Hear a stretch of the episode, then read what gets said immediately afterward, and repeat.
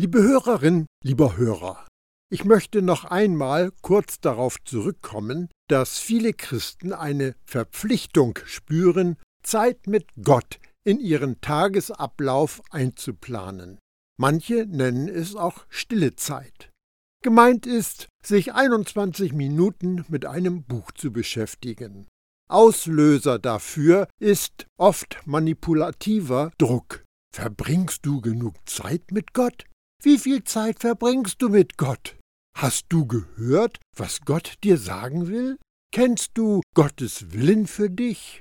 Du wirst seinen Willen nie erfahren, wenn du nicht genug Zeit mit Gott verbringst. Worauf zielen solche Fragen ab? Natürlich auf das Bibellesen. Damit wir uns nicht missverstehen. Ich liebe das Bibellesen. All unser Wissen über Gottes Liebe und Gnade, über Jesus und sein grandioses Erlösungswerk, über das Evangelium von Gottes Reich basiert auf den Aussagen der Bibel. Wir wüssten nicht viel von unserer Gotteskindschaft, wenn wir die Bibel nicht hätten. Aber ein Gedanke ist der Bibel fremd. Beschäftigen mit der Bibel ist gleich Zeit mit Gott verbringen. Warum ist das nicht das Gleiche? Weil durch deine Neugeburt von oben Jesus in dir wohnt. Es gibt eine größere Wahrheit, eine tiefere Wahrheit, und hier ist sie. Als Glaubender verbringst du immer Zeit mit Gott, weil du mit Jesus eins geworden bist. Du verbringst immer Zeit mit Gott, weil du in einer unerschütterlichen und unzerbrechlichen Verbindung mit Gott lebst, mit ihm verwachsen wie die Rebe am Weinstock. Wenn du Besorgungen erledigst, bist du mit Gott vereint. An deinem Arbeitsplatz bist du mit Gott vereint. Wenn du im Stau steckst und die Kinder auf dem Rücksitz rumnörgeln und du total gestresst sie anschreist, verbringst du immer noch Zeit mit Gott, weil du mit Jesus vereint bist. In der Jesus-Nachfolge geht es nicht um religiöses oder fromm erscheinendes Getue. Es geht nicht um Kirchenkram. Viele Christen erwecken den Eindruck, als bestünde ihr Leben aus drei großen, voneinander abgegrenzten Bereichen. Das Gutsein, wenn wir das Religiöse pflegen, die neutrale Zone des normalen Alltags, das Böse Sein, wenn die Sünde überhand gewinnt. Dazwischen pendeln wir hin und her. Diese Vorstellung muss sich zerstören.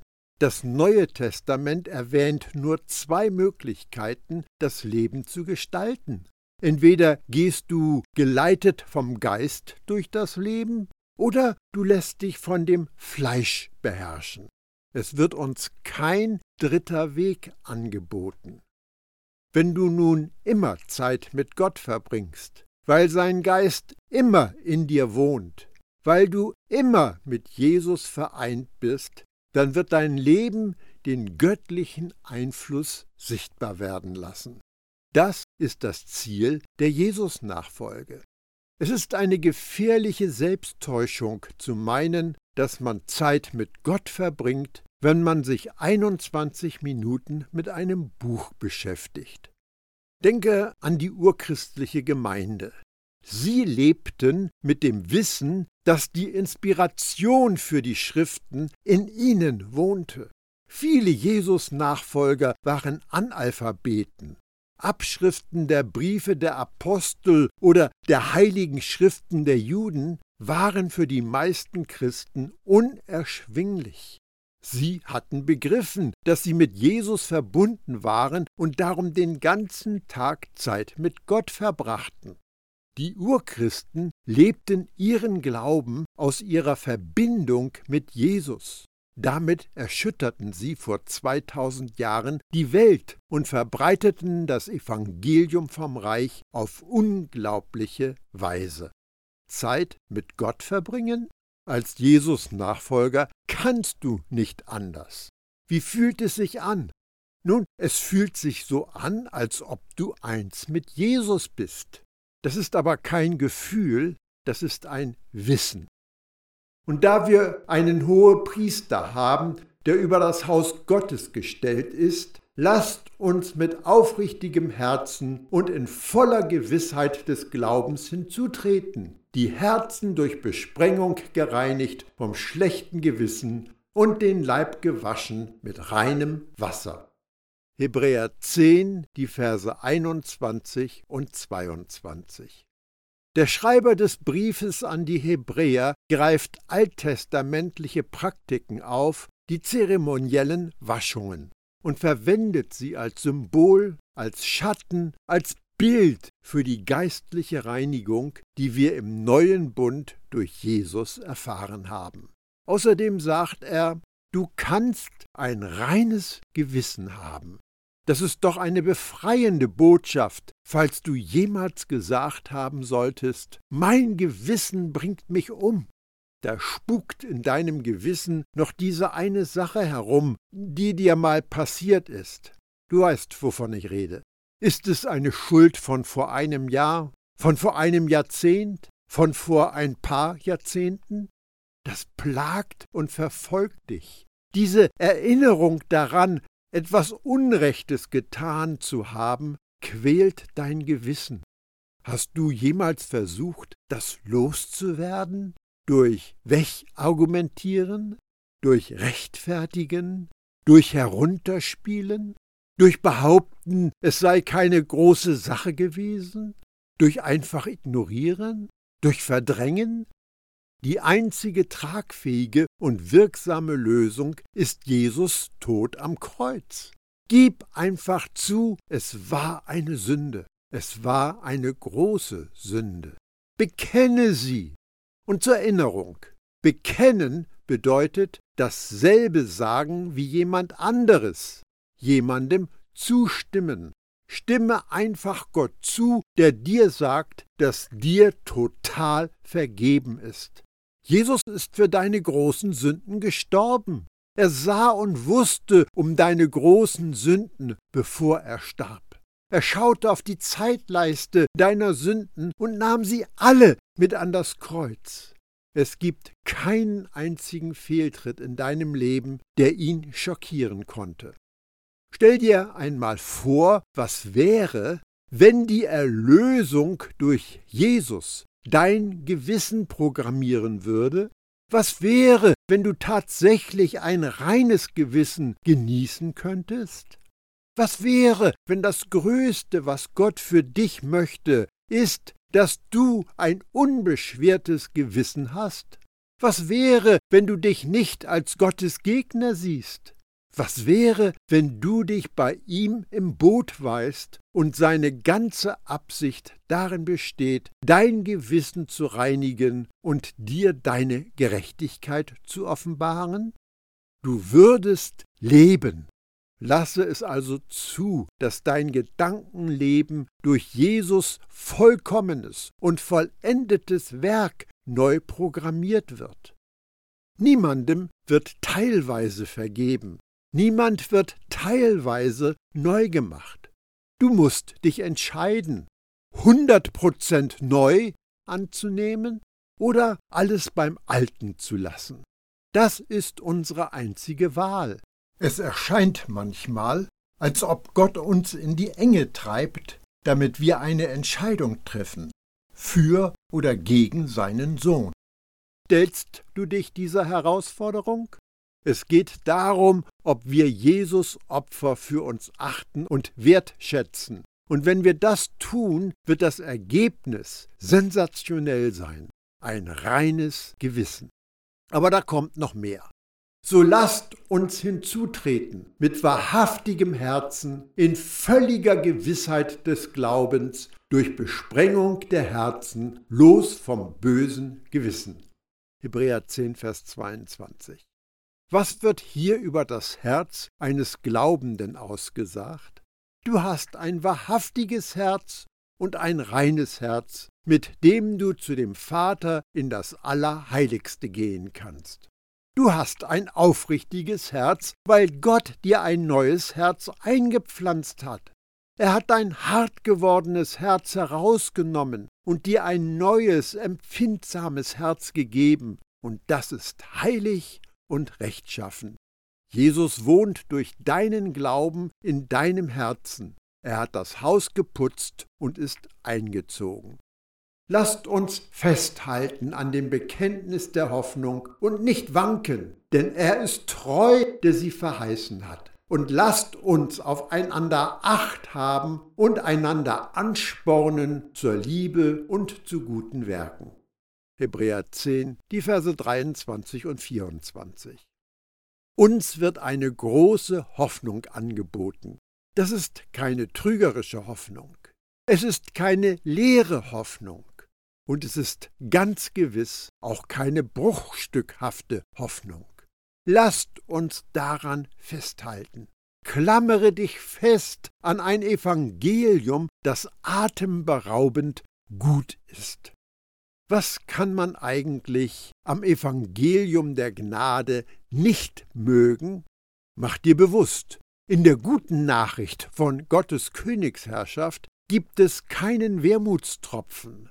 Gottes Gnadenbotschaft ist kein wurmstichiger oder fauler Apfel. Es gibt keine nachvollziehbare Erklärung dafür, dass man dieses Evangelium ablehnt. Es ist eine unvorstellbare Hoffnung, sie kann nicht anders als stärken und ermutigen. Was könnte einem an Gottes Zuwendung nicht gefallen? Die totale Vergebung? Die absolute Annahme durch Gott? Das neue Leben in Gottes Gnade? Das neue Herz? Die vollkommene Nähe zu Gott?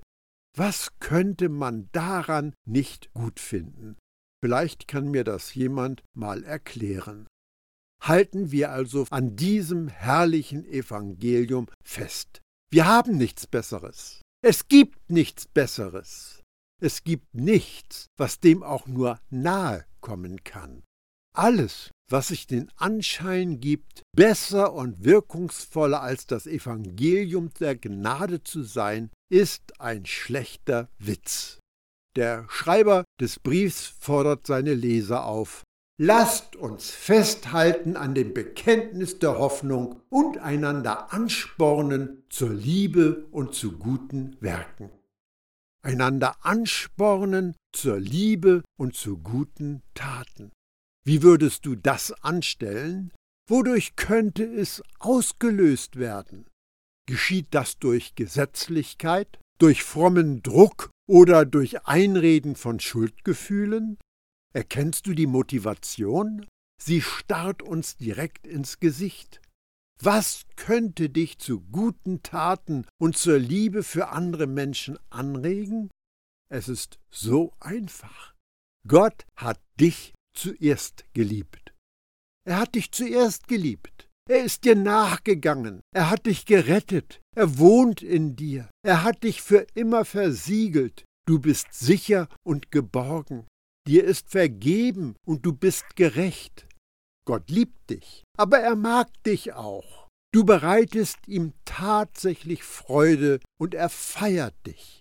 Er hält viel von dir. Er ist für dich, niemals gegen dich wenn dich das nicht zu guten Taten anregt, wenn dich das nicht zur Liebe inspiriert, dann wird nichts dazu in der Lage sein. Hast du mitbekommen, dass diese alternativen religiösen Botschaften nicht zu guten Taten und zur Liebe inspirieren? Die meist eifrigen Verfechter der Religion setzen die Menschen unter den gleichen Druck, den sie selbst empfinden, Sie bringen die Menschen in die gleiche Knechtschaft, in der sie leben. Wir sind wie Sendemasten. Wir strahlen nur das ab, was wir empfangen. Wir sind wie Spiegel. Wir reflektieren nur das, was uns anleuchtet. Was wir bekommen haben, geben wir an andere Menschen weiter. Gibt es jemanden in deinem Leben, bei dem du das Gefühl hast, dass du in seiner, ihrer Nähe wie auf rohen Eiern gehen musst, um die Person nicht zu verärgern? Du kannst es solchen Menschen niemals recht machen, sie niemals zufriedenstellen. Was offenbart das? Diese Leute gehen selbst so durchs Leben, als ob sie auf rohen Eiern laufen, und sie leben so wie Menschen, die nie eine Befreiung erlebt haben. Gesetzlichkeit bringt Gesetzlichkeit hervor. Nur Liebe erzeugt Liebe. Wem viel vergeben wird, der liebt viel, sagte Jesus. Du bist wie ein Reflektor, du bist wie ein Sender, du wirst das abstrahlen, was in dich hineinprogrammiert wurde. Lasst uns nicht unseren Zusammenkünften fernbleiben, wie es einigen zur Gewohnheit geworden ist, sondern ermuntert einander, und das umso mehr, als ihr seht, dass der Tag naht. Hebräer 10, Vers 25. Jetzt kommt eine Herausforderung. Wie oft wird dieser Vers verwendet, um das Kirchenvolk unter Druck zu setzen, ja in die Kirche zu gehen. Schuldgefühle werden bei den Menschen aufgebaut, die nachlässig beim Kirchgang geworden sind. Aber will der Text das? Nein, ganz sicher nicht. Der Autor ermutigt die Glaubenden, zusammenzukommen. Das könnte in einem Gottesdienst sein. Das könnte an einem Donnerstagnachmittag in einem Café sein. Das könnte an einem Mittwochabend bei jemandem zu Hause sein, wo man auf der Terrasse sitzt und sich gegenseitig zum Glauben an Jesus ermutigt. Das könnte überall sein. Jesus sagte, denn wo zwei oder drei in meinem Namen versammelt sind, da bin ich in ihrer Mitte. Matthäus 18, Vers 20. Das ist die Wahrheit des Evangeliums. Das Anliegen des Autors des Hebräerbriefs ist, versäumt es nicht, einander im Glauben zu ermutigen. Druck und Anwesenheitskontrollen haben in den Versammlungen der Glaubenden nichts verloren. Der Grund für jegliches Zusammenkommen ist, einander zu ermutigen und sich gegenseitig daran zu erinnern, wie großartig und unfassbar dieses Evangelium vom Reich wirklich ist. Der Schreiber des Briefes hat keine religiösen Veranstaltungen im Blick.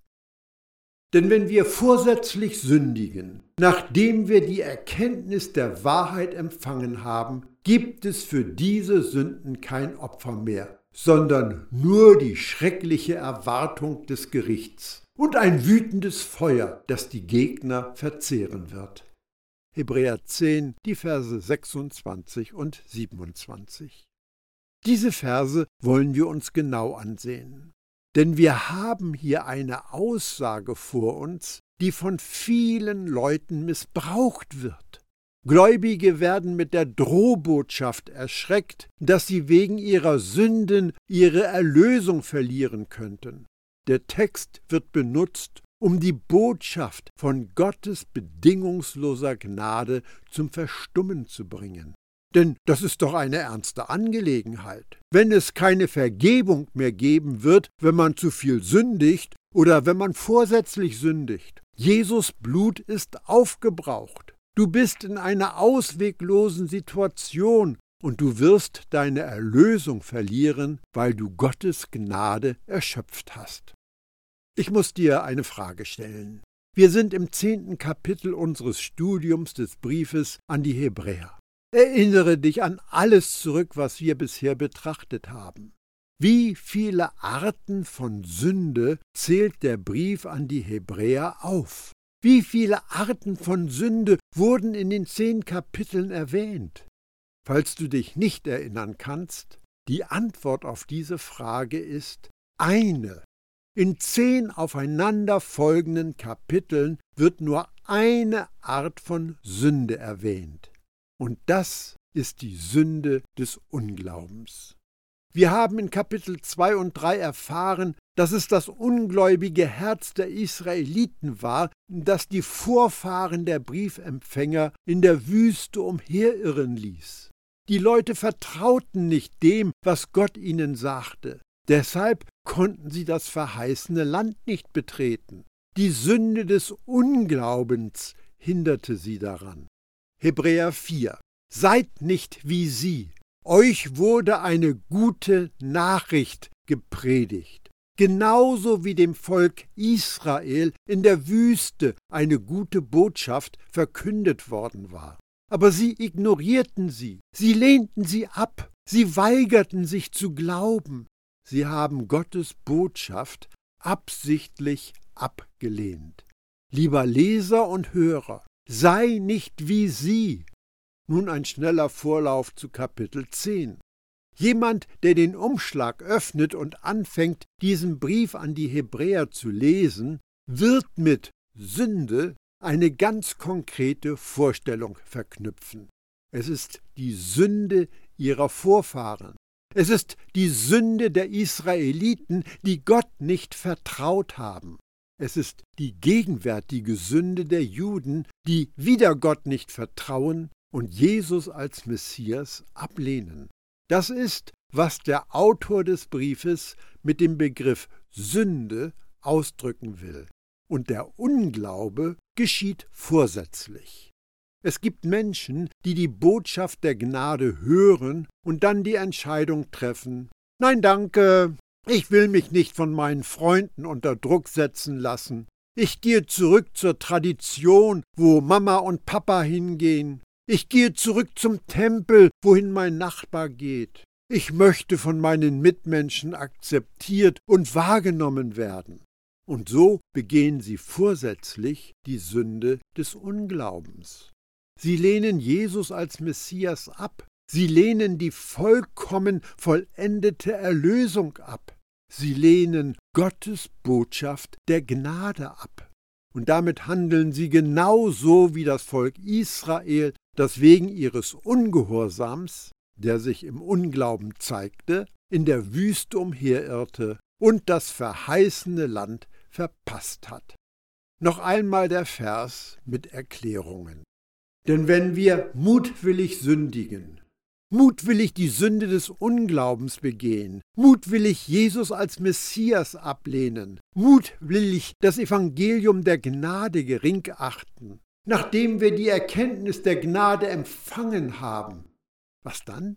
So bleibt für die Sünde kein Opfer mehr übrig. Hebräer 10, Vers 26.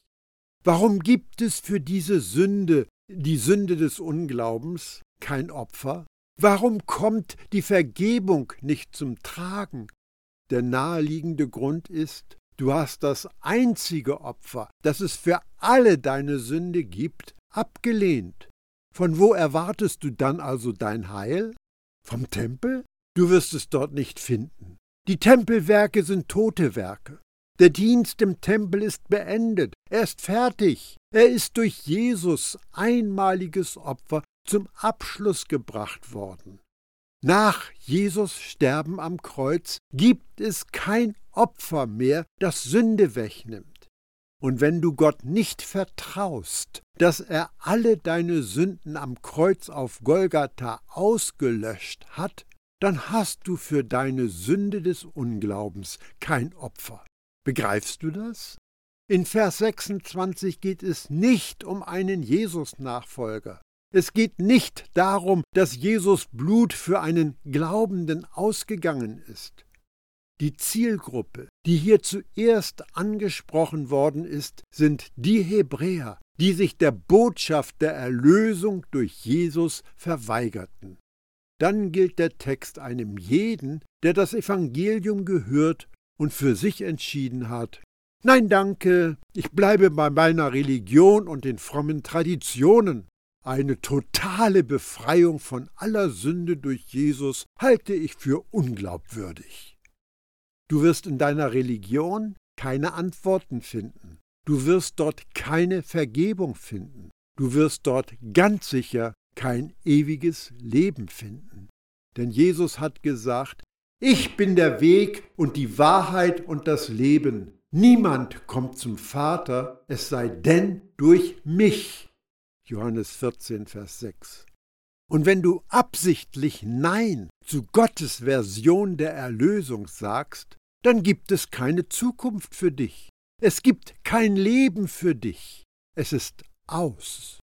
Vielleicht kränkt Gottes Evangelium der Gnade dein Ego, aber es gibt für die Rettung von der Sünde keine andere Lösung.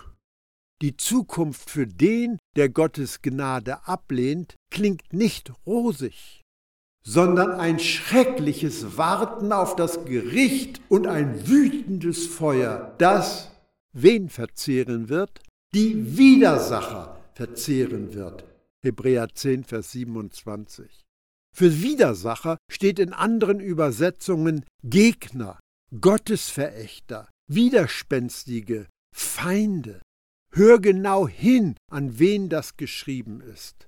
Warum zittern wir als Gottes Kinder wegen dieser Aussage, wenn es darin doch um Gottes Feinde geht? Was läuft da ab? Da wird Jesus-Nachfolgern die Post an andere untergejubelt, um ihnen Angst einzujagen. Obwohl dies ganz klar und eindeutig eine Warnung ist an Menschen, die Gott nicht vertrauen wollen. Wer das Gesetz des Mose missachtet, muss ohne Erbarmen sterben auf die Aussage von zwei oder drei Zeugen hin. Wie viel härter, meint ihr, wird die Strafe sein? Hebräer 10, die Verse 28 und 29. Ich halte absichtlich mitten in Vers 29 inne, weil ich möchte, dass du die Argumentation erkennst. Der Autor erinnert seine Leser daran, was die logische Folge war, wenn sie gegen das Gesetz verstoßen haben und die Worte des Mittlers Mose ablehnten. Und dann schlussfolgert er, wenn den Leuten so etwas passiert ist, wenn sie sich gegen Mose entschieden haben, dann malet ihr aus, was die wohl verdienen, die Gottes Gnade zurückweisen. Der Schreiber des Briefes wird sehr direkt. Es geht um die Ablehnung von Jesus. Es geht nicht darum, dass du mit Lügen oder Stehlen oder Begehren Gott dahin bringen könntest, dass er sagt, weißt du was, zu viel ist zu viel. Ich widerrufe deine Erlösung. Du hast eine Lüge zu viel erzählt. Du hast diese Lüge vorsätzlich erzählt. Das war es dann für dich. Das ist nicht das Anliegen des Autors. Jede Sünde ist vorsätzlich. Man wacht nicht einfach auf und sündigt aus Versehen. Unser Wille ist immer daran beteiligt. Und Jesus ist für deine vorsätzlichen Sünden gestorben. Er hat alle deine vorsätzlichen Sünden am Kreuz vernichtet. Sie sind aus dem göttlichen Bewusstsein gelöscht worden. Wir haben hier einen Vergleich. Wir sollen uns daran erinnern, was geschah, als Mose und seine Botschaft abgelehnt worden war. Womit muss also ein Mensch rechnen, der Jesus und seine Gnadenbotschaft ablehnt? Sondern nur die schreckliche Erwartung des Gerichts und ein wütendes Feuer, das die Gegner verzehren wird. Hebräer 10, Vers 27. Das Feuer verzehrt nicht die Jesus-Nachfolger. Jetzt geht es weiter. Eine wie viel härtere Strafe, meint ihr, wird der verdienen, der den Sohn Gottes mit Füßen tritt und das Blut des Bundes für unrein hält, durch das er doch geheiligt wurde und den Geist der Gnade schmäht? Hebräer 10, Vers 29. Das ist ein vielschichtiger Vers. Er enthält eine Fülle an Stoff. Er beginnt mit einer rhetorischen Frage. Dies ist, meine ich, das einzige Mal, dass im Hebräerbrief eine rhetorische Frage gestellt wird. Damit soll der Leser zum Nachdenken angeregt werden.